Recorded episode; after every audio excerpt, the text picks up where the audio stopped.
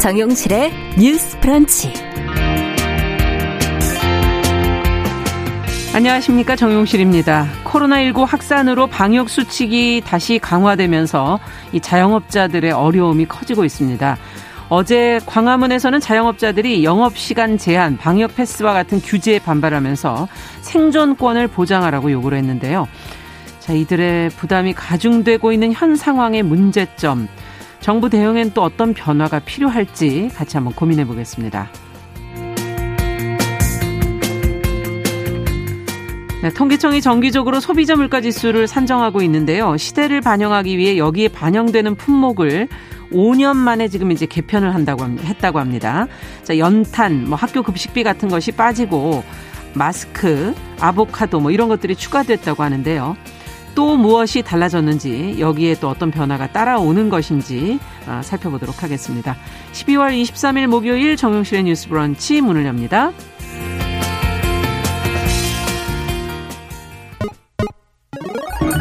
Ladies and gentlemen.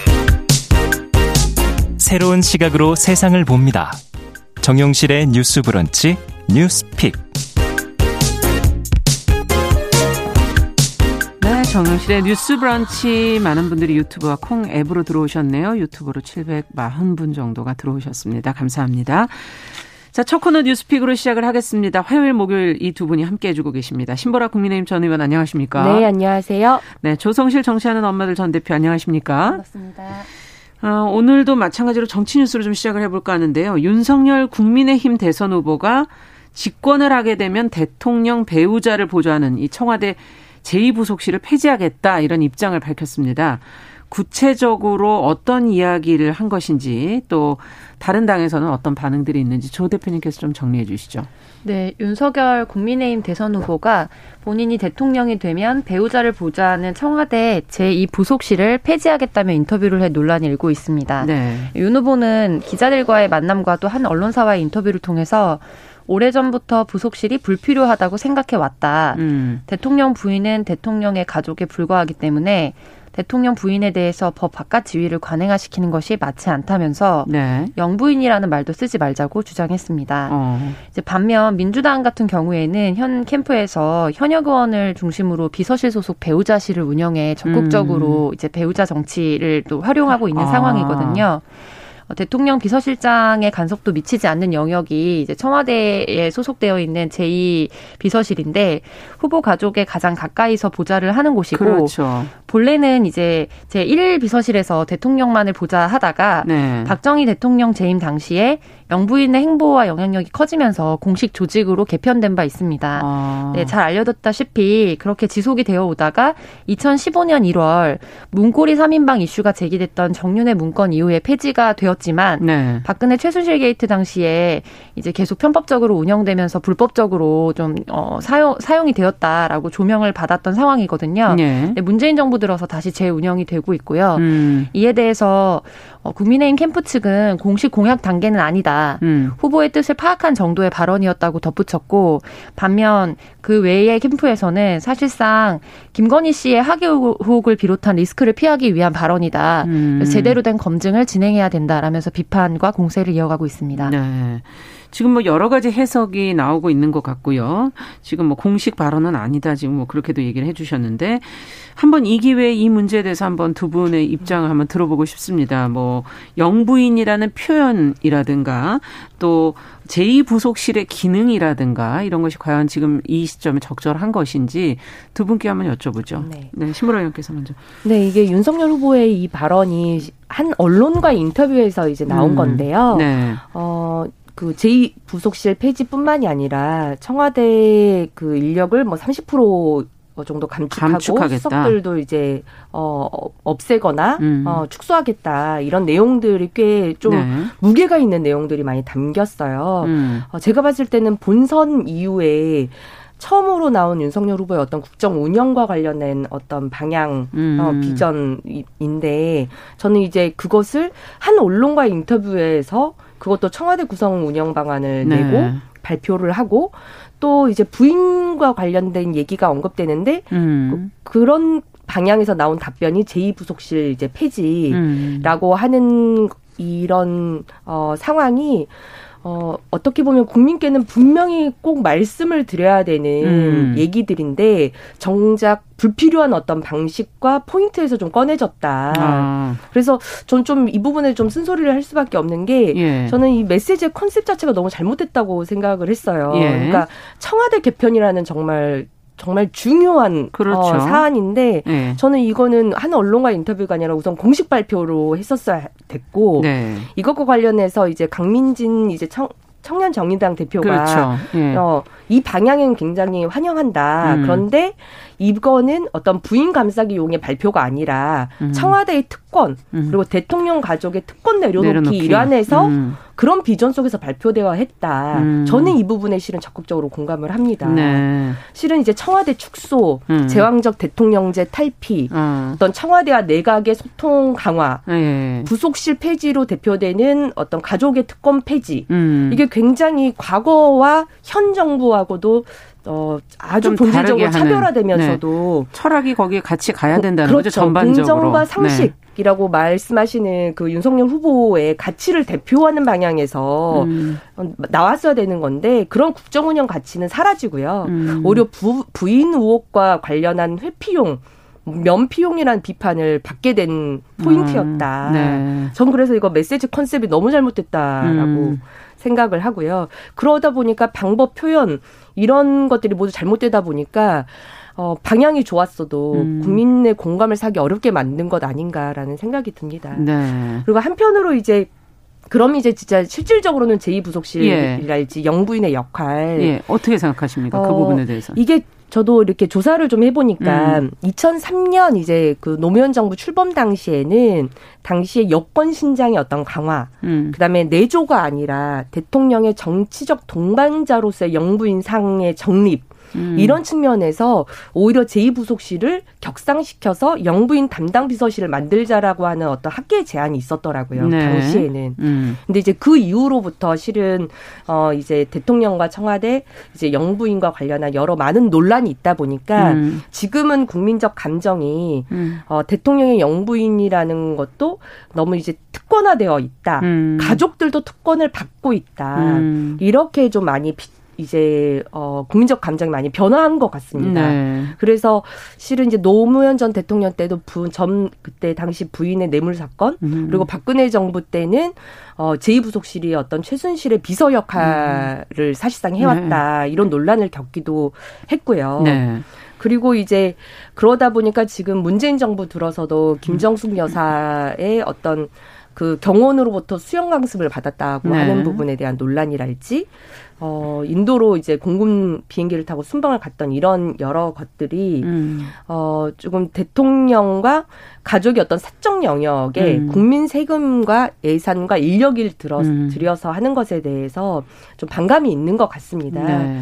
그래서 저는 그런 측면에서는, 음. 어, 제이 부속실, 어,를 폐지하는 방향에서 음. 해야겠다라고 하는 건 필요하다. 그러니까 방향은 네. 어, 공감하신다. 네. 하는 이제 시대적 말씀이군요. 변화가 음. 있고, 어, 이제 지금은 뭐 장관의 가족들이 그 공간 사용하는 것에 대해서도 공정성 네. 논란이 많이 불거지고 그렇죠. 있는 상황이기 때문에 가족의 특권이 몰아지는 방식, 사적 영역에 대해서도 예산과 인력이 사용되는 음. 것에 대해서는 공정성 문제로 이 문제를 국민들께서 바라보시기 때문에 네.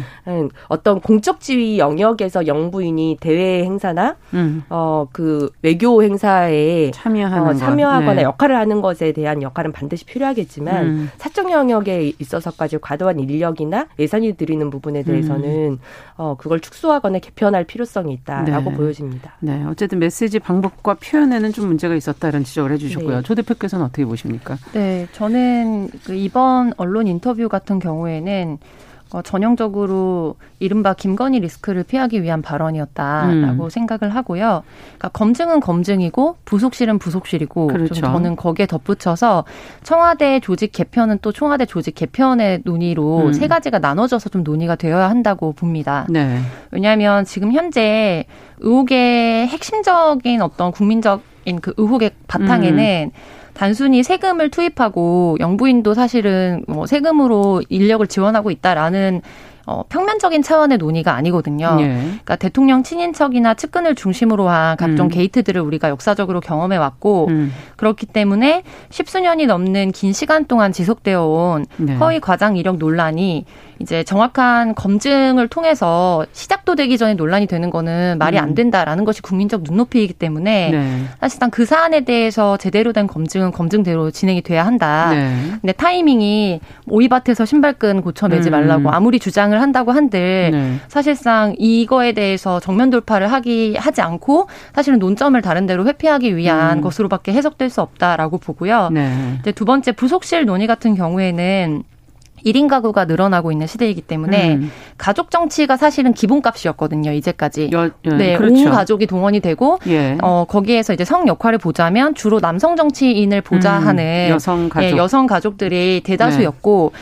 아주 이례적으로 뭐 심상정 후보 같은 경우에 그래서 사실은 여성 정치인을 지원하는 남성 남편 음. 배우자의 역할이 굉장히 또 이슈가 되기도 하고 음. 한 바 있습니다. 네. 근데 이거 모두가 부부가 정치를 한다, 그러니까 부부가 된 기혼자가 정치를 한다는 것을 좀 전제로 하고 하는, 있어요. 네. 근데 이제 자라나는 세대 그리고 또 올라오고 있는 현재의 새로운 정치 세대 같은 경우에는 일 인 가구가 상당수이기 음. 때문에 가족 정치에 대한 뭐 기대 혹은 기본값 자체가 바뀔 수밖에 없다. 음, 틀이 좀 바뀌어야 네, 된다. 네, 그래서 그런 음. 의미에서 보자면 제이부속실 자체는 폐지를 하는 방향이 저는 필요하다고 생각을 하고 네. 다만 활발한 정치 활동을 펼치는 경우에는 일부속실에서 지원을 하되 음. 이제 배우자가 어떻게 보면 어, 뭔가 그거에 대해서 따라가는 어떤 형태의 종속적인 형태의 지원이 아니라 예. 자체적인 역할을 가지고 지원하는 형태의 구상을 갖추면 충분히 이루어질 수 있다고 보고요. 음. 다만 앞서 말씀하셨던 청와대 전체 조직의 축소 논란 같은 경우에는 예. 좀 더 다양한 모습을 좀 볼 필요가 있다고 생각을 하는데요. 음. 먼저는 개헌 논의와 함께 이루어졌어야 하는 부분이라고 생각을 합니다. 그러니까 네. 보통 대통령을 지원하는 인력을 줄이자 혹은 국회의원의 수를 줄이자 하는 음. 일이 뭔지 모르겠다 이런 논의들이 많이 있는데 그렇죠. 예, 좀 더 들어가 보면은 사실 이게 권력의 특성이라는 것이 음. 소수가 전유를 할 때 훨씬 더 그 힘이 막강해지고 조금 더 어, 이 파워가 강력해질 수밖에 없습니다. 음. 예, 그런 의미에서 보자면 숫자를 줄이면 예, 권... 더 강력해진다는 거죠. 네, 그들이. 그래서 권력에 음. 권력을 얼마나 전유하고 있느냐가 사실은 게이트나 비리의 핵심이거든요. 음. 그런 의미에서 봤을 때 현재 현재의 헌법적인 바탕 아래에서 음. 청와대의 조직을 줄였을 때 일어날 수 있는 반사적인 부작용이 좀 예상이 되는 부분들이 있어요. 음. 그래서 개헌적인 전체의 틀을 바꾸면서 협업 체계가 원활하게 이루어질 수 있는 것을 전제로 해서 조직을 줄이는 방향이 저는 네. 조금 연착륙할 수 있는 방향이라고 생각을 하고 음. 이제 마지막으로 가장 이, 이 논의가 나오게 된 단초 혹은 흐름에서 좀 바탕이 되는 거는 후보자 가족에 대한 검증을 어디까지 할 것인가의 네. 논의이거든요. 음. 근데 처음에 우리가 뭐 장관 청문회나 이런 것들을 처음 도입하게 되면서 음. 그러니까 도덕성에 대한 검증이 유효했던 시기가 분명히 있었고 현재도 유효한 부분이 있다고 생각합니다. 네. 근데 다만 굉장히 경쟁적으로 어, 공권력을 이용해서 사익을 추구했느냐 예. 혹은 편법이나 위법을 통해서 공익을 저해했느냐에 초점이 맞춰진 논란보다도 음. 이제 가족 과 친지들에 대한 어떤 의혹을 까발리기 식의 좀 경쟁적인 논의가 되는 경우가 뭐 대통령 검증뿐만 아니라 장관 검증에서도 굉장히 많이 이어지고 조금 있어요. 조금 필요하죠. 국민들 네, 입장에서는. 그래서 네. 국민적 피로도는 높고 음. 근데 다만 검증할 수 있는 시간이나 자원은 한정되어 있는데 그렇죠. 이 논의가 많아지다 보면 어떤 부작용이 있냐면 생산적이고 미래지향적인 음. 정책 검증이나 철학 검증을 할 수가 없습니다. 네, 자질과 네, 능력은 네. 보지 못하고. 네, 그래서 이런 부분에 대해서는 이제 뭐 그 장관 청문회 방식도 좀 개편을 해야 된다라는 법적인 논의들도 있거든요. 그래서 정말 부, 필요한 부분들만 검증을 하고 그 음. 외에는 그래서 우리가 어떤 방향으로 국가적 정책을 이끌어갈 것인가를 검증할 수 있는 음. 그런 플랫폼을 구축하는 방향으로 사실은 논의가 모든 당의 협업 가운데 이루어져야 한다. 그러네요. 그게 국민 생활에 도움이 된다라고 말씀드리고 싶습니다. 네, 그러니까 지금 검증과 부속실 폐지라든지 청와대 조직 개편은 별개의 문제이기 때문에 따로따로 논의를 해야 네. 되는 부분이다라는 지적과 더불어서 후보자 검증에 있어서의 어떤 매뉴얼이라 그럴까요? 기준이라 이런 걸 좀 합의를 통해서 좀 만들어가는 네. 좀 생산적인 검증이 좀 될 수 있었으면 좋겠다 이런 얘기를 해 주셨습니다. 자, 앞으로도 지금 계속 관련된 뉴스들이 나올 것 같아서 저희가 계속 보면서 큰 틀은 또 어떻게 이제 대선 후보들이 만들어갈지 음. 작은 부분의 검증 어떻게 해나가는지를 또 한번 계속 방송을 좀 해드리도록 하겠습니다. 자, 이 또 중요한 얘기 안 하고 갈 수가 없어요. 어제 광화문에서 자영업자들이 정부의 방역 패스, 영업시간 제한 조치 여기에 대해서 이제 목소리를 냈습니다. 어떤 말들이 나왔는지 귀담아 들어야 될 내용은 과연 거기에서 무엇이고 또 생각해 봐야 될 건 뭔지 먼저 신보라 의원께서 좀 정리해 주시죠. 네, 소상공인연합회와 전국자영업자 비상대책위원회가 어제 서울 광화문에서 소상공인 자영업자 생존권 결의대회를 열고 방역 패스와 영업시간 제한 정책을 철회하고 소상공인들의 생존권을 보장하라고 네. 요구를 했습니다. 광화문에 모인 자영업자 약 삼백여 명 정도 되는데요. 어, 이분들은 소상공인 자영업자의 생존권 보장 음. 그리고 방역 패스 철회, 음. 어, 백신 접종 완료자 대상의 영업시간 제한 철폐, 네. 그리고 사, 소상공인 자영업자 직접 지원 및 소, 손실보상금 확대, 음. 그리고 오 인 미만 사업장의 근로기준법 확대 적용 반대 등의 음. 구호, 구호를 외쳤습니다. 이 자리에는 원희룡 전 국민의힘 대선 경선 후보, 네. 이성만 민주당 의원, 류호정 정의당 의원 등도 참여를 했는데요. 네. 김기용 자대의 그 공동대표는 더는 죽을 수 없다는 생각에서 모였다. 음. 정부는 방역 패스와 영업시간 제한을 철폐하고 제대로 된 손실보상을 시행하라고 강조했고요. 네. 조지아 공동대표도 대한민국은 장사하는 게 죄냐. 음. 소상공인 자영업자도 국민이다. 음. 더는 소상공인들의 희생이 없도록 정부는 우리 목소리에 귀 기울여달라고 눈물로 호소를 했습니다. 네.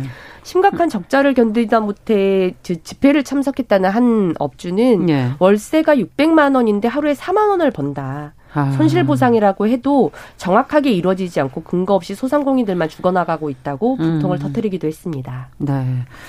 자, 지금 뭐 그동안에도 계속 사실 논의가 되어 왔던 네. 내용인데 이제 위드 코로나가 되면서 조금 어, 새로 또 뭐 어찌 보면 소상공인으로 지금 들어오신 분들도 계실 거고 다시 음. 또 뭔가 잘 되지 않을까 하는 기대 속에서 추가로 뭔가를 또 어, 어, 하신 분들 노력하신 분들도 계시지 않을까 하는 생각도 들면서 방역이 지금 근데 강화될 때마다 이제 이분들의 희생을 바탕으로 지금 하고 있어서 어, 정부 조치에 문제가 있다면 어떤 부분인지 어떤 대책이 그러면 필요할지 좀 머리를 맞대 고민을 해야 될 것 같습니다. 시간이 계속 길어지고 있어서 어떻게 보십니까, 조 대표께서는?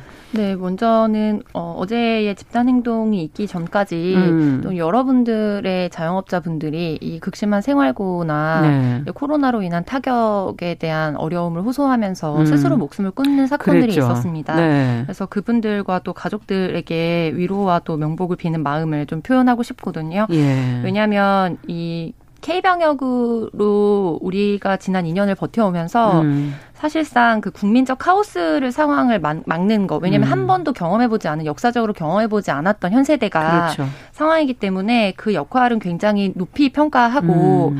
다만 그 상황으로 계속 지속할 수는 없는 거잖아요. 그렇죠. 그래서 국민적으로 모두 다 노력을 했지만 또 소상공인들의 노력이 굉장히 컸기 때문에 이게 유지가 되올 수 있었거든요. 네. 근데 이거를 이제 위드 코로나로 전환하는 시점에 있어서는 음. 이미 우리가 뭐 두세 달 하다가 위드 코로나로 전환한 게 아니기 때문에 음. 예상치 못했다 혹은 의료 인력이 감당하지 못한다 열었지만 혹시 너무 어려워지면 다시 닫을 수도 있다라는 음. 여지를 뒀던 것 자체가 사실상 굉장히 국민들에게 정책적인 안정감을 주지 못하는 상황이었다고 생각을 음. 해요. 음. 그래서 위드 코로나로 전환하기 전에 앞서 우리가 학교 방역에 대해서도 좀 이야기를 했었는데 그렇죠. 전체적으로 좀 세밀하게 현장 당사자들의 이야기를 듣고 시기를 예를 들면 위드 코로나를 하더라도 학교 같은 경우에는 학업 일정이나 이런 것들을 음. 맞춰서 어떻게 연착륙을 할 것인가 음. 혹은 이제 자영업자들 같은 경우에는 음. 또 실제적으로 뭐 이제 이 위드 코로나를 앞두고 인건을 음. 새롭게 이제 새로운 인력을 채용했다 혹은 리모델링했다 이런 분들도 계시는데 이런 분들에게 있어서 최소한의 어떤 방역의 기준이나 이런 것들을 음. 어떻게 유지할 것인지에 대해서 정확한 좀 정보나 예상되는 것들이 있었어야 됐는데 그렇죠. 그 부분에 대해서 좀 실책이 있다고 보고요. 네. 손실보상금 문제가 좀 큰 문제로 지금 내용이 되고 있는데 네. 현재 손실보상금을 지원하려고 뭐 정부 차원에서 노력은 하고 있는 걸로 알고 있습니다만 금액이 결정돼서 통보를 받으면 문제가 있다고 생각했을 때 본인이 이의 제기를 해야지만 네네. 사실 소명을 또 할 수 있는 상황이에요. 그런데 예. 이런 경우에는 손실보상금의 지급 기준이 어떻게 되는지 음. 왜냐하면 정부의 예산에도 좀 한계가 있기 때문에 그렇죠. 어, 꼼꼼하게 당사자들이 받아보고 납득이 되든 안 되든 과정을 좀 볼 수 있도록 하는 행정적인 편의를 음. 제공하는 것들이 좀 필요했다. 음. 지금 그 부분에 대한 보완이 좀 필요하다고 생각을 하고 네. 또 덧붙여서 종교기관 같은 경우에는 또 한동안 오랫동안 제한을 하다가 지금 열려있는 상황이거든요. 그러니까 음. 일정 부분 제한을 하지만 아예 이제 지금처럼 이렇게 크게 아니고. 타격을 입지는 않는 상황이기 때문에 이런 형평성의 문제 같은 음. 부분이 자영업자분들이 받아들이기가 굉장히 난망한 상황일 수밖에 없다. 그렇죠. 그래서 좀 요약을 하자면 전체적으로 이 자영업자분들에 대한 정책뿐만 아니라 이 코로나 상황이 계속 변이가 계속되면서 예전처럼 다시 돌아갈 수 있다는 것을 전제로 정책을 짜는 거는 당연히 계속해서 후폭풍이 있을 수밖에 없다는 음, 생각이 듭니다. 좀 길어질 수 있다는 얘기신 네네, 거죠. 몇 년 길어질 네. 수밖에 없을 것으로 보이고 음. 그렇다면은 이제 이렇게 자발적인 어떤 음. 어, 기준을 스스로 이제 최소한의 음. 기준을 주고 그거를 자발적으로 충족시키는 형태로 유지하지 않으면 음. 강제성을 가지고 행정상 이제 계도를 하는 거로는 참 어려움이 있을 것이고 음. 현재 구상권을 청구한다라는 거는 기본적인 전제거든요. 네. 그러니까 위드 코로나로 전환된 이상 이제 모든 업종에 따라서 형평성 있는 기준을 준다는 것 자체가 어렵기 때문에 최대한 뭐 음. 공간 내에 인력, 그러니까 거리두기가 가능한 인력이라든지 그리고 뭐 환기를 비롯한 여러 가지 그렇죠. 지침에 대해서 의무를 주고 음. 거기에서 집단적인 어떤 발병이 됐을 때 의무를 준수했는지를 여부를 봐서 그렇지 음. 않았을 경우에 구상권을 청구한다는 것만으로도 사실 자영업자분들은 굉장히 리스크를 안거든요. 그렇죠. 네. 네, 그래서 이것들이 전체적으로 뭐 정부에서 만나지 못하게 하고 문을 열지 못하게 하기 때문에 우리가 지킬 수밖에 없는 형태라기보다는 이런 최소값을 우리가 지켜 나가야 한다라는 의무감을 스스로 안는 형태로서 음. 좀 전환을 할 수밖에 없다. 음. 이런 부분 말씀드리고 싶고 그리고 이 자영업자분들과 덧붙여서 좀 말씀드리고 싶은 거는 필수 인력, 특히 돌봄 노동자나 이런 분들 같은 경우에도 굉장히 비슷한 의료, 어려움들이 의료 있어요. 의료 인력이라든지. 네. 그렇죠. 그래서 이게 정부의 지침이나 법을 음. 바꿔서 한 사람이 돌볼 수 있는 인력의 기준을 상향하는 방향으로 음. 가야지만 점차적으로 이게 잘 현장에서 안착이 될 수 있는 방향이다. 그러네요. 이런 섬세한 정책적 접근이 음. 필요하다고 봅니다. 네, 어떻게 보십니까, 신보라 의원께서? 네, 저는 소상공인 자영업자분들이 지금 분통이 너무 그렇죠. 이해가 되는 게 네. 실은 위드 코로나 이후의 상황을 음. 늘 기다려왔고 맞아요. 또 그걸 대비해서 음. 실은 이제 정상화될 걸 예상하고 어떤 인력이랄지 음. 음식 맞아요. 뭐 재료랄지 음. 물류랄지 이런 것들을 다 충당해왔을 텐데 얼마 지나지 않아 거의 한 달여 만에 다시 네. 이제 사 단계로 강화됐기 때문에 아마 더 큰 타격을 음. 입은 분들이 굉장히 많았을 거예요. 예. 근데 이제 지금 어, 어제 이제 중소벤처기업부가 네. 내년도 업무 계획을 발표를 하면서 네. 이 코로나십구로 어려움을 겪는 소상공인을 돕기 위해서 예. 손실보상 대상도 확대하고 예. 이와 별개로 방역지원금도 지급하겠다는 내용의 그런 업무 계획을 발표를 했습니다. 네. 그 내용을 보시면은 삼조 이천억 원을 투입을 해서 손실 보상을 하고요. 네. 그 대상도 어 계속 문제가 되었던 게 집합금지하고 영업시간 제한된 업종에 한해서만 지원을 한했죠. 했었는데 네.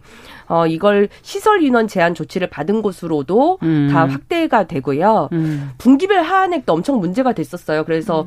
하한액이 십만 원이어가지고 이게 그렇죠. 무슨 손실 보상이냐 이게 네. 논란이 하한선. 됐었는데 네. 십만 원에서 오십만 원으로 이제 다섯 배를 아. 확대한다는 내용도 있고요. 예. 그다음에 손실 보상과는 별개로 매출 감소된 그 소기업 소상공인에게 는 삼백이십만 명 대상인데요. 음. 백만 원씩 방역 지원금을 지급하고 또 최저 일 점 영 퍼센트의 금리로 네. 삼십오조 팔천억 원 규모의 자금도 공급할 계획이라고. 예. 지금 근데 뭐 언제부터 정확하게 했습니다. 되는 것인지. 네. 예. 아무래도 이게 내년 업무 계획이니까 나, 예. 이제 내년도 이제 시행 계획인데 음. 지금 현재도 이제 사 분기 손실 보상도 제대로 잘 안 이루어져서 음. 내년 이월에 지급이 된다고 하고 하니까 미뤄지고 있군요. 지금 이 답답함의 무게가 엄청 커지고 있죠. 예. 그리고 어, 예산 지원 부분도 음. 여전히 매우 체감도가 낮아서 이에 대한 보관, 보완도 매우 중요할 것 같습니다. 네, 아, 숙제가 많네요. 자, 앞으로도 저희가 계속 또 한번 지켜보도록 하겠습니다. 뉴스픽 조성실 정치하는 엄마들 전 대표, 신보라 국민의힘 전 의원과 함께했습니다. 말씀 잘 들었습니다. 네, 감사합니다. 감사합니다. 자, 정용실의 뉴스브런치 일 부 마치고 저는 잠시 후에 돌아오겠습니다.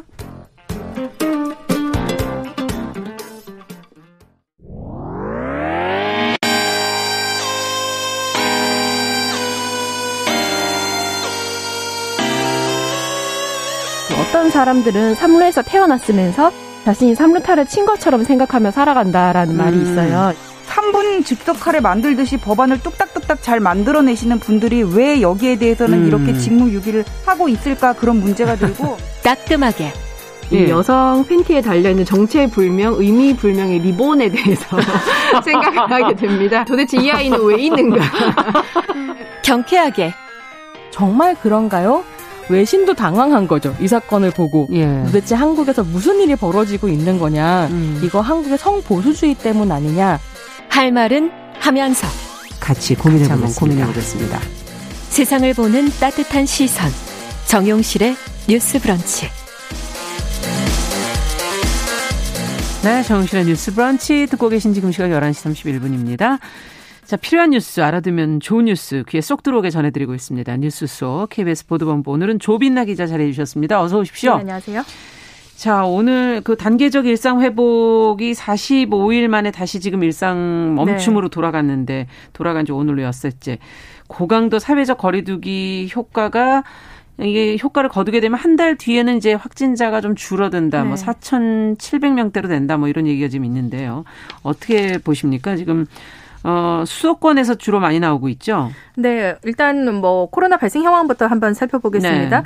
코로나십구 위중증 환자와 사망자 오늘 다시 역대 최다를 기록했습니다. 중앙방역대책본부가 발표한 오늘 영 시 기준 위중증 환자 천팔십삼 명입니다. 음. 사망자는 어제 하루 백구 명으로 처음으로 백 명대가 나왔습니다. 음. 신규 확진자는 육천구백십구 명 나왔습니다. 칠십삼 퍼센트가 수도권에서 발생을 했습니다. 육천구백십구 명. 네. 아, 이게 숫자가 자꾸 이게 올라갈 때마다 가슴이 좀, 좀 놀라게 되는데. 어, 정부는 지금 이 상황을 어떻게 보고 있나요? 네, 신규 확진자 수 보겠습니다. 어제는 칠천사백오십육 명이었죠. 지난주 예. 수요일과 비교하면 사백 명 가까이 줄었거든요. 음. 어제 권덕철 본, 보건복지부 장관은 브리핑을 통해서 유행이 감소세로 전환됐다고 평가하긴 이르다면서도 일단 이전까지 매주 십오 퍼센트에서 이십 퍼센트 가까이 증가하던 추이와 비교할 때 증가세가 둔화되고 있다, 이렇게 평가는 했습니다. 네, 어쨌든 아직은 완전히 뭐 증가세 둔화라고 보기는 네. 애매하다. 그러니까 상황을 좀 더 봐야 된다, 이 얘기네요. 그렇습니다. 질병관리청은 고강도 거리두기 효과가 지속이 된다면 내년 일월 말, 그러니까 약 한 달 뒤죠. 네. 하루 신규 확진자가 최대 사천칠백 명까지 줄어들 수 있을 것으로 내다봤습니다. 하지만 네. 어, 거리두기 효과가 미진하면 하루 최대 팔천사백 명까지 나올 수도 있다, 이렇게 전망을 내놨습니다. 와. 팔천사백. 네. 자, 거리두기만 잘 지켜지면 되는 겁니까? 그런데 또 하나의 변수가 네. 있습니다. 현재 미국과 유럽에서도 델타 변이를 제치고 맹위를 떨치고 있는 오미크론 변입니다. 예. 우리나라에서도 인천에서 처음 확인된 지 삼 주 만에 전국으로 퍼져나갔고 검출률도 계속 늘고 아. 있는 추세거든요. 예. 한두 달 안에 우리나라에서도 오미크론이 우세종이 될 거로 방역당국은 보고 있는데 이게 얼마나 빠르게 확산하느냐 음. 앞으로 유행을 좌우하는 중요한 변수입니다. 네, 이제 지금 오미크론 오미크론 변이는 아직 검증이 완전히 되지 않아서 얼마나 위험할까 뭐 이런 것들을 각 지금 걱정하고 네네. 계시는데 확인이 된 내용들이 좀 있는지요? 아, 아직까지는 없습니다. 국내 감염자들은 이십 퍼센트가 진단 당시에 무증상이었습니다. 다섯 명이 폐렴에 걸렸지만 모두 경증 상태입니다. 하지만 음. 가벼운 증상으로 낙관하는 것은 위험하다는 게 방역당국 입장입니다. 왜냐하면 확진자 구십삼 퍼센트가 오십 대 이하이기 때문에 네. 이 중증으로 악화하는 정도에 대해선 추가 분석이 필요하다는 거죠. 아. 이달 안에 오미크론 전용 검사 키트도 보건소에 배포될 예정입니다. 그러면 이제 그것도 같이 검사 결과가 나오게 된다, 네네. 이런 얘기네요. 네. 네. 정부가 이제 백신 접종을 계속 독려하면서 부스터샷, 네. 백신을 맞았다는 걸 증명하는 방역 패스를 지금 도입하지 않았습니까? 네. 식당 뭐 이런 데 이용하려면 지금 방역 패스 있어야 되는데 뭐 부정행위가 있다는 게 지금 보도가 많이 나오고 있어요. 네, 백신을 다 맞았다 혹은 뭐 피씨알 검사에서 음성이다라는 사실을 확인해 주는 게 코로나십구 방역 패스죠. 네. 스마트폰으로 인증하는 절차를 거치는데 허술하다 보니까 생기는 문제들인 겁니다. 음. 다른 사람의 접종 증명서 도용할 수도 있습니다. 인터넷 사이트에선 백신 접종 완료자의 포털 사이트 아이디를 빌려달라, 이런 글들이 종종 어. 올라오고요.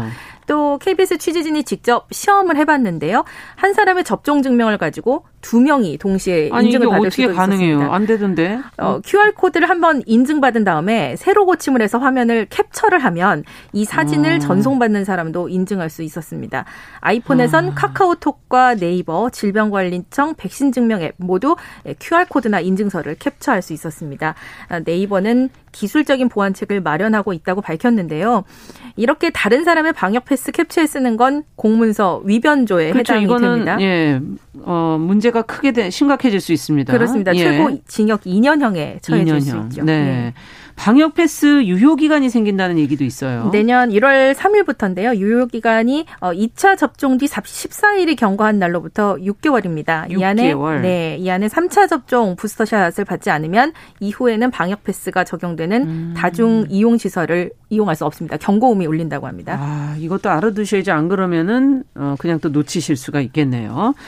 자, 다, 음, 다음으로 물가 얘기를 좀 해보도록 하죠. 정부 통계로 발표되는 물가, 소비자들이 체감하는 장바구니 물가, 이거는 좀 차이가 있다 이런 얘기들을 늘 하는데 네. 어, 정부가 통계내는 기준이 개편된다면서요. 네, 소비자 물가 변동을 따져보기 위해서 정부가 가격을 조사하는 품목들이 있거든요. 현실을 반영하기 위해서 오 년마다 조정을 하는데 이번에 바뀌었습니다. 네, 어떤 뭐 덜 사는 품목이 빠지고 네. 좀 많이 사는 품목이 늘어나고 뭐 이런 건가요? 네, 그렇죠. 코로나 시대에 생활 필수품 마스크죠. 이 지금 저희도 쓰고 있지만 음. 이 마스크가 추가된 게 대표적입니다. 여기에 식기세척기와 의류 건조기, 전기차, 체리, 아보카도, 유산균 등 열네 개 품목이 조사 대상에 새로 들어갔고요. 네. 연탄이나 넥타이, 사진기처럼 많이 안 사는 품목들. 음. 그리고 무상교육이 시행되면서 유명무실해진 고등학교 납부금이나 학교 급식비, 아. 교복 같은 품목들이 빠졌습니다. 품목별 가중치도 손봤는데요. 예. 전세값 많이 올랐잖아요. 음. 이 전세값과 온라인 콘텐츠 이용료, 건강기능식품 등의 가중치를 높였고 코로나십구로 줄어든 해외여행비는 음. 낮췄습니다. 이런 것도 또 나중에 또 상황 따라 또 바뀌게 될 것 같기도 한데. 네, 오 년마다 이제 품목을 변동을 하니까요. 네.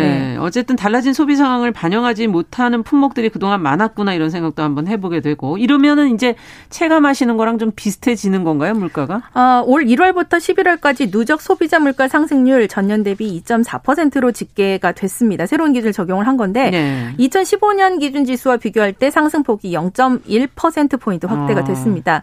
어, 십 년 만에 최고치를 기록했던 그 십일월 물가 상승률도 삼 점 팔 퍼센트로 나왔는데요. 네. 이천십오년 기준 지수보다 영 점 일 퍼센트포인트 올랐습니다. 이렇게 현실 반영도가 높아져서 상승폭이 음. 커졌다는 통계청 자체 평가가 나왔습니다. 음. 하지만 체감 물가와 여전히 동떨어진다는 지적도 나오는데 어, 대표적으로 주거 형태의 육십 퍼센트 정도를 차지하는 자가주거비.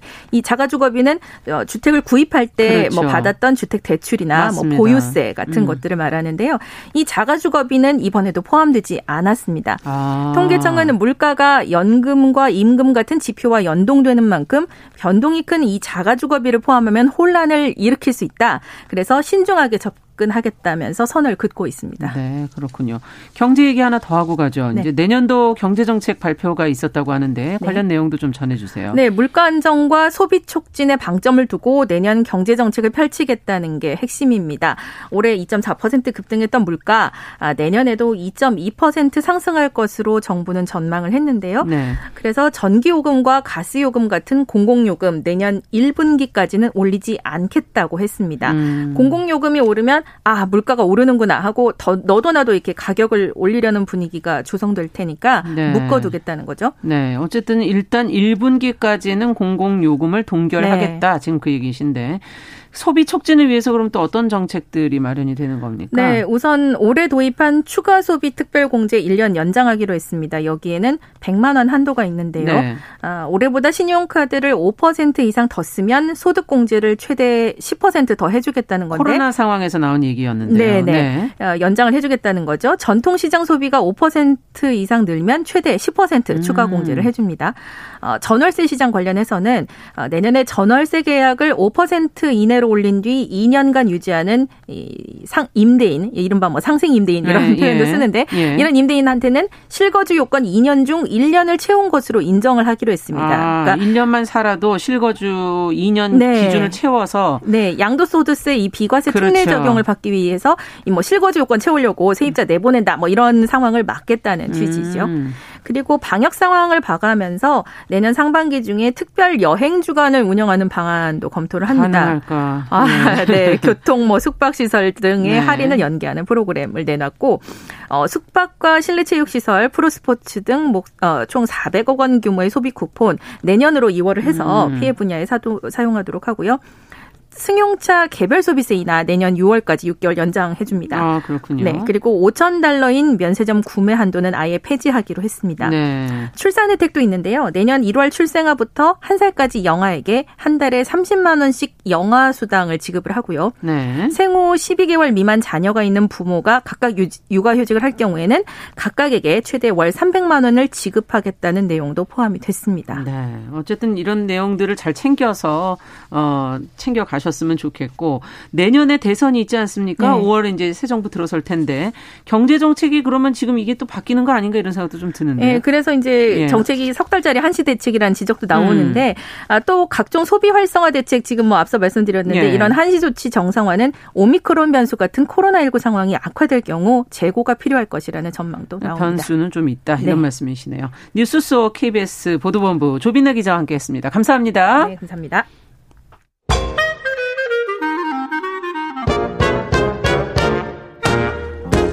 모두가 행복한 미래 정용실의 뉴스 브런치.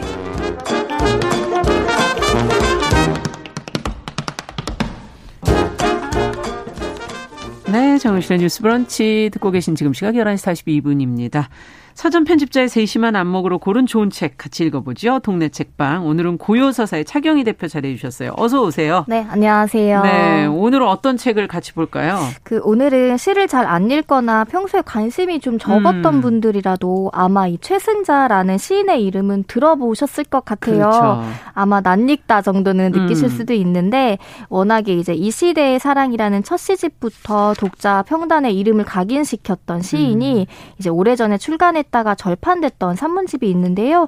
이게 얼마 전에 개정판으로 재출간이 됐습니다. 아. 예, 제목은 한 게으른 시인의 이야기입니다. 네, 다시 표지랑에서 또 새로운 느낌으로. 네, 출판사가 완전 바뀌었어요. 아, 그렇군요. 네네. 네. 이 작가들의 작가가 있지 않습니까? 작가들이 그쵸. 좋아하는 작가가 있고 네. 대중들이 좋아하는 작가가 어, 있고. 네네. 예, 근데 어, 이 최승자 시인은 어, 다른 것보다 이 시인들의 시인, 네. 시인들이 좋아하는 시인이고 많이 인용하고, 그쵸. 네 그런 시가, 시인이 아닌가 하는 생각이 드는데 네. 몇 년 동안.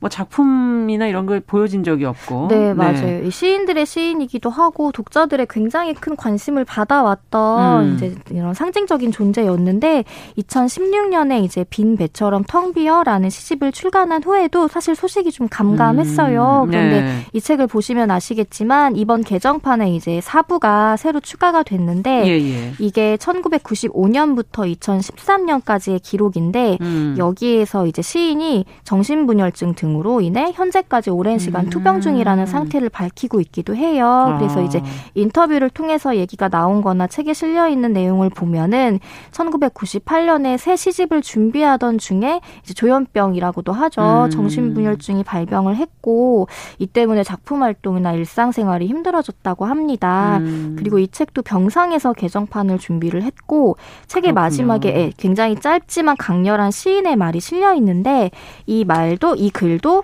이제 전화로 편집부에 불러준 것을 받아 적어서 책에 넣었다는 일화가 전해지기도 합니다. 아, 그렇군요. 네. 네. 뒷부분에 어, 시인이 직접 한 얘기를 시인의 네. 말을 편집인들이 적어서. 네, 맞아요. 네.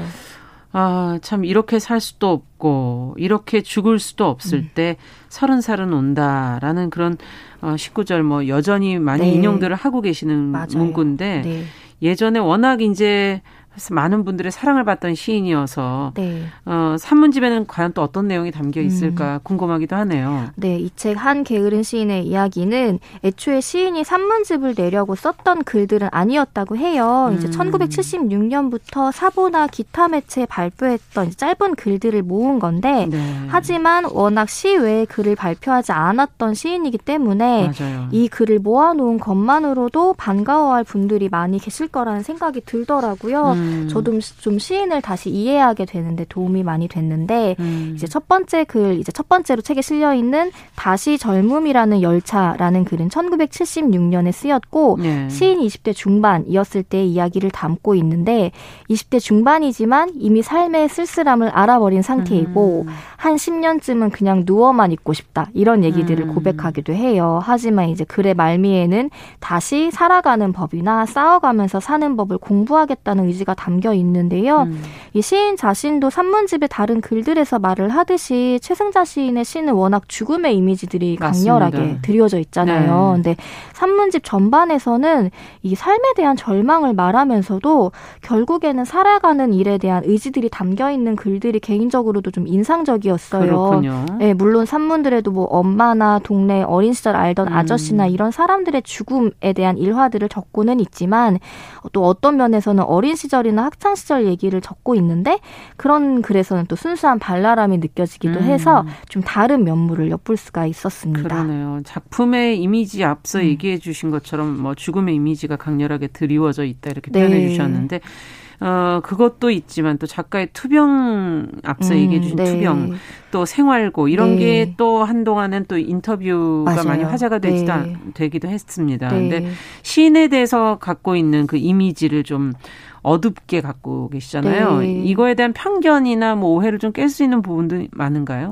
어, 아마 그 이천십 년에 했던 이제 음. 시인의 발병 상황이나 생활고에 대한 얘기가 인터뷰가 이제 잊을만 하면은 막 에스엔에스 맞아요. 돌면서 워낙에 또 시인 최승자라는 음. 존재감을 그의 그림자적인 그런 부분을 더 화제가 되게 이제 음. 좀 만들었던 그런 것도 있는 것 같아요. 그런데 이 책에는 이제 천구백팔십구 년부터까지의 기록이 실려 있는 삼 부까지를 보면은 네. 승자 시인이 시인이지만 아침 아홉 시부터 여섯 시까지 근무하는 회사원으로 살아가는 아, 이야기라던가 네. 아니면 시인으로서 진지하게 팔십 년대, 구십 년대 시들에 대한 고찰을 한 글을 담아놓고 있거나 아니면 스스로 이제 시쓰기에 대한 열망이 사라진 것 같다라는 이제 자기 반성 같은 것들이 담겨 있어요. 네. 그래서 시인이자 생활인으로서의 최승자에 대한 모습도 살펴볼 수 있습니다. 아, 그렇군요. 네. 근데 이 어, 인상적인 십구 절들 많이 음. 이제 외우시는 분들도 맞아요. 계시고 낭독하시는 분들 네. 어떤 분을 옮겨 적으시는 분들 맞아요. 이런 분들도 많은데 이 시인의 산문은 또 좀 다른 면이 있지 않습니까? 그렇죠. 보통. 문장이 네. 조금 더 완성도가 높다 그래야 네. 될까? 그러니까 네. 그거 자체가 또 시인 것 같은 느낌을 주기도 하고 산문이. 네 맞습니다. 예. 어떤가요 이 책은? 그 이 책은 이제 뭐 한 게으른 시인의 이야기에 실린 글들은 시적이라기보다는 좀 부담 없이 잘 읽히는 음. 산문에 속하기는 해요. 하지만 워낙에 삶에 대한 이제 날카로운 통찰을 시에서 빛냈던 시인답게 네. 산문에서도 일상적 기억이나 풍경을 다루면서도 음. 시인 내면의 통찰이 굉장히 비, 번뜩 빛나는 지점들이 많습니다. 어. 그래서 이제 뭐 여러 가지 인상적인 구절들이 있는데 한번 거기 밑줄 제가 이제 표시해드린 아, 부분 한번 좀 읽어볼까요? 읽어봐 주시면 좋을 예. 것 같아요. 말하자면 나는 애초에 내 인생을 눈치챘다. 그래서 사람들이 희망을 떠들어댈 때도 나는 믿지 않았다. 불확실한 희망보다는 언제나 확실한 절망을 택했다. 그러나 애초에 나는 내가 백조라고 믿었다. 그래서 사람들이 미운 오리 새끼라고 손가락질할 때에도 나는 속으로 코드숨만 친다. 그리고 잡균 섞인 절망보다는 언제나 순도 높은 희망을 산다. 네, 이 대목 자체가 이 최승자 시인의 산문을 소개할 때 요즘에 좀 같이 소개되는 음. 대목이기도 하고 저도 이 부분이 인상적이었던 게 책의 앞쪽에 실려 있거든요. 그렇군요. 그런데 어떻게 보면 이 시인의 삶에 대한 태도를 좀 잘 나타내주는 대목이라고 봤어요. 음. 이제 단면적으로 뭐 나는 희망보단 절망을 택했다라고 하지만 음. 또 반면에는 오히려 그런 좀 잡균 섞인 절망보다는 오히려 음. 순도 높은 희망에 좀 기대가는 그런 점들이 있고 곳곳에 이런 문장들이 굉장히 잘 있어서 음. 좀 읽을 때 되새기게 되는 부분들이 많습니다. 그러네요. 절망을 알고서 희망을 얘기하는 것과 그냥 희망을 네. 얘기하는 것과 또 다른 것처럼 맞습니다. 네. 그리고 지금의 시대가 그만큼 힘든 분들이 많기 때문에 네. 최승자 시인의 시가 또 네. 와닿는 부분이 있지 않을까 하는 그런 생각도 드는데 네. 어, 사부가 추가됐다고 얘기해 주셨고 네, 네. 그 추가된 이야기들은 또 어떤 걸까 궁금하네요. 네. 아마 이전에 절판되기 전에 산문집 읽으셨던 분들이라면 사부가 더 궁금하실 거예요. 음. 근데 사부의 제목은 모든 물은 사막에 다 죽는다라는 약간 철학적인 제목인데 이 사부에 여섯 편의 글이 추가되어 아. 있습니다. 이 정신분열증 발병 이후에 정신병원의 입원과 퇴원을 반복하는 일상에 대해서 굉장히 덤덤 냉정하게 고백하는 글들도 음. 있고, 그리고 자신이 어쩌다가 이런 병을 앓게 된 것인지 생각해보는 글도 있는데 아. 이제 좀 흥미로웠던 것은 시인이 예. 외국에 나갔다가 점성술이나 타로카드 같은 시인은 이제 신비주의라고 음. 이야기하는 것들에 빠져들었다고 해요. 음. 그래서 그렇게 오 년 정도를 신비주의에 대해 공부를 했는데 네. 결국에는 인생의 허무나 쓸쓸함을 좀 운명의 기대에 파악해보려는 것은 아니었나라는 음. 생각을 또 담기도 하고, 이후에 이제 환청이 들리는 것 같은 증상이 나타났다고 하는데, 이거를 단순히 미신에 이제 미혹된 사람이라고 보기에는 음. 시인이 이제 시를 통해 그려냈던 삶에 대한 고독, 절망, 허무 음. 같은 것들을 어떻게든 넘기고 이제 삶에 좀 발을 붙여보려는 그렇죠. 그런 의지로 느껴지기도 음. 해서 안타깝기도 하고, 이 시인이라는 인물에 대해 더 좀 궁금하게 만드는 그런 점들도 있었습니다. 네, 정말 워낙에 시인이라는 존재가 예민하고 어, 네. 그런 눈으로, 섬세한 눈으로 세상을 바라보고 느끼고 사는 존재들이기 때문에 네. 어, 어찌 더 이런 얘기들이 더 이해가 되는 것 같기도 하네요. 네, 네. 맞습니다.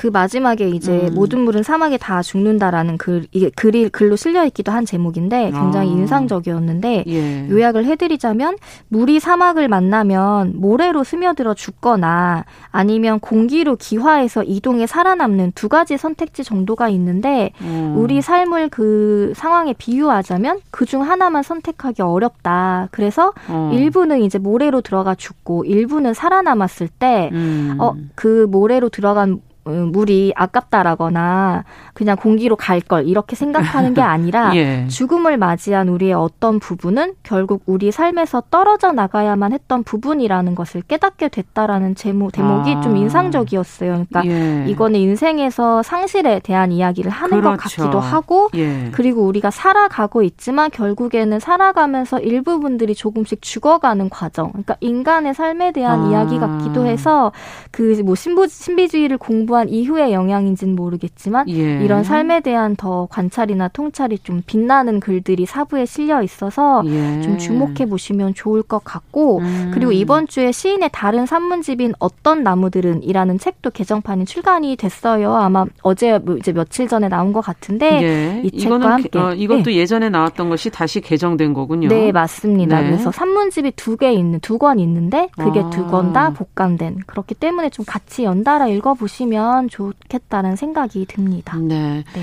예전엔 아마 힘들었던 정치 상황 속에서 최승자 어, 시인의 네네, 시가 맞아요. 굉장히 네. 돋보였던 부분이 네. 있는데 지금 시대적인 절망 네. 속에서 또 다시 한번 최승자 시인의 시가 네. 다시 사람들에게 좀 환영받았으면 좋겠다는 생각도 드네요. 네. 네. 최승자 시인의 산문집, 한 게으른 시인의 이야기 저희가 읽어봤는데요.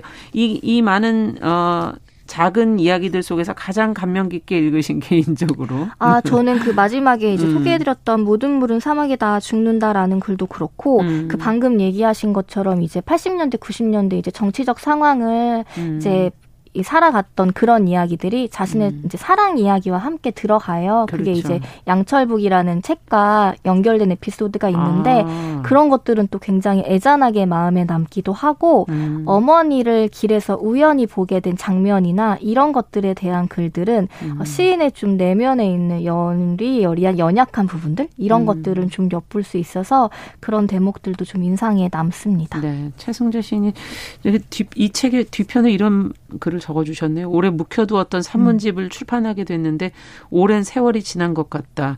지나간 시간을 생각하자니 웃음이 쿵 난다. 웃을 일인가.